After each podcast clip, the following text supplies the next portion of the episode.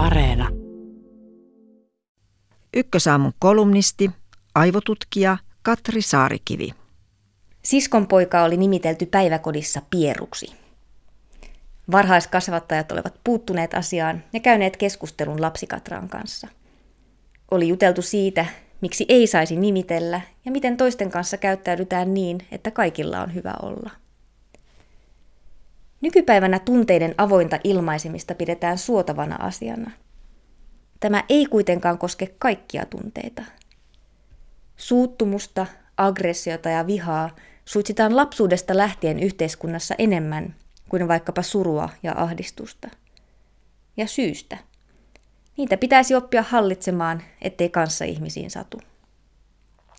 Osin tämä selvästi epäonnistuu, sillä esimerkiksi päiväkotitasoista nimittelyä tuntuu sosiaalinen media olevan pullollaan.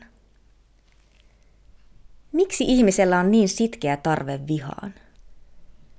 Tutkimuksen mukaan jo puolen vuoden ikäiset vauvat osaavat olla toraisia.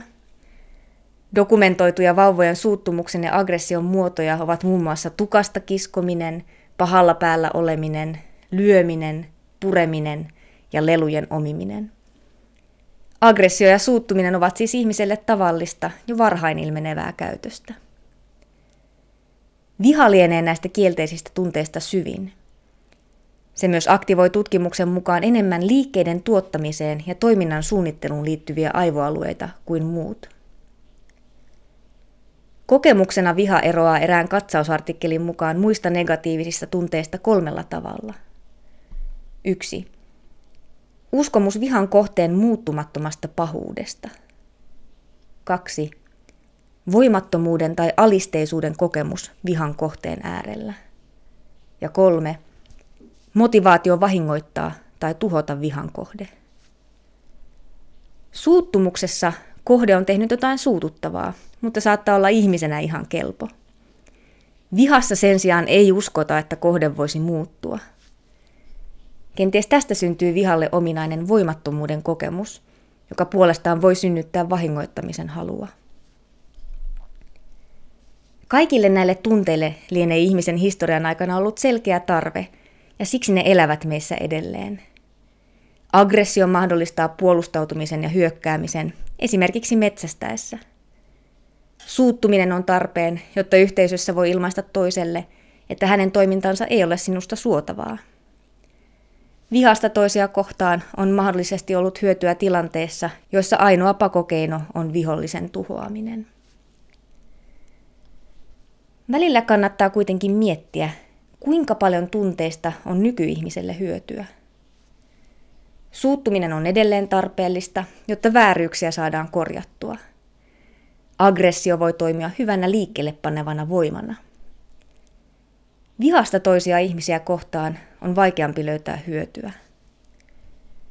Yksilöiden lisäksi ihmiset osaavat nimittäin vihata myös ihmisjoukkoja.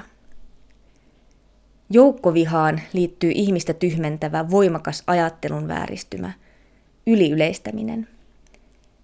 Siinä vihaaja ajattelee erheellisesti, että esimerkiksi kaikki iholtaan tietyn väriset ovat samanlaisia, yhtä inhottavia ja perinjuurin halveksuttavia – Joukkoviha onkin ollut ihmiskunnan historian kammottavimpien tapahtumien polttoainetta.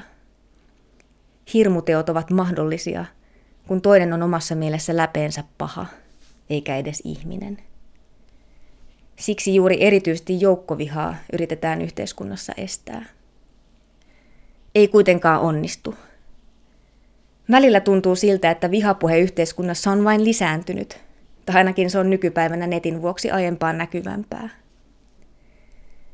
Yksi syy vihan sitkeyteen ilmiönä voi olla se, että se on ensisijaisesti motivoiva tunne, ja motivoituminen tuntuu ihmisestä hyvältä. Vihasta saa pontta, joka voi tuoda tietynlaista toivoa. Jatkuva vihaaminen ei kuitenkaan tee kantajalleen hyvää. Sen lisäksi, että viha vääristää ajattelua, runsas vihamielisyys on myös yhteydessä kohonneeseen sydäntaudin riskiin. Miten joukkovihaa voisi sitten vähentää? Yksi keino on miettiä, millä tavalla torjua vääriä yleistäviä kuvauksia ihmisryhmistä ja ylipäätään jakolinjojen syntymistä ihmisryhmien välille. Toinen on keskittyä siihen, mitä kussakin meissä tapahtuu, kun koemme vihaa. Jos huomaa ajattelunsa vinoutuneen niin, että kaikki persut tai kaikki vihervassarit ovat tietynlaisia, tai kertoo toisille ylpeänä, että ei kyllä muuttaisi sellaisen naapuriin asumaan, voi olla hyvä pysähtyä ja miettiä, mitä on tapahtumassa. Nimittäin välillä kivikautiset aivomme tuottavat mielemme täysin typeriä päätelmiä ja tuhoisia tunteita. Onneksi mielenliikkeet voi vielä aikuisielläkin saada pienellä viitseliäisyydellä haltuun.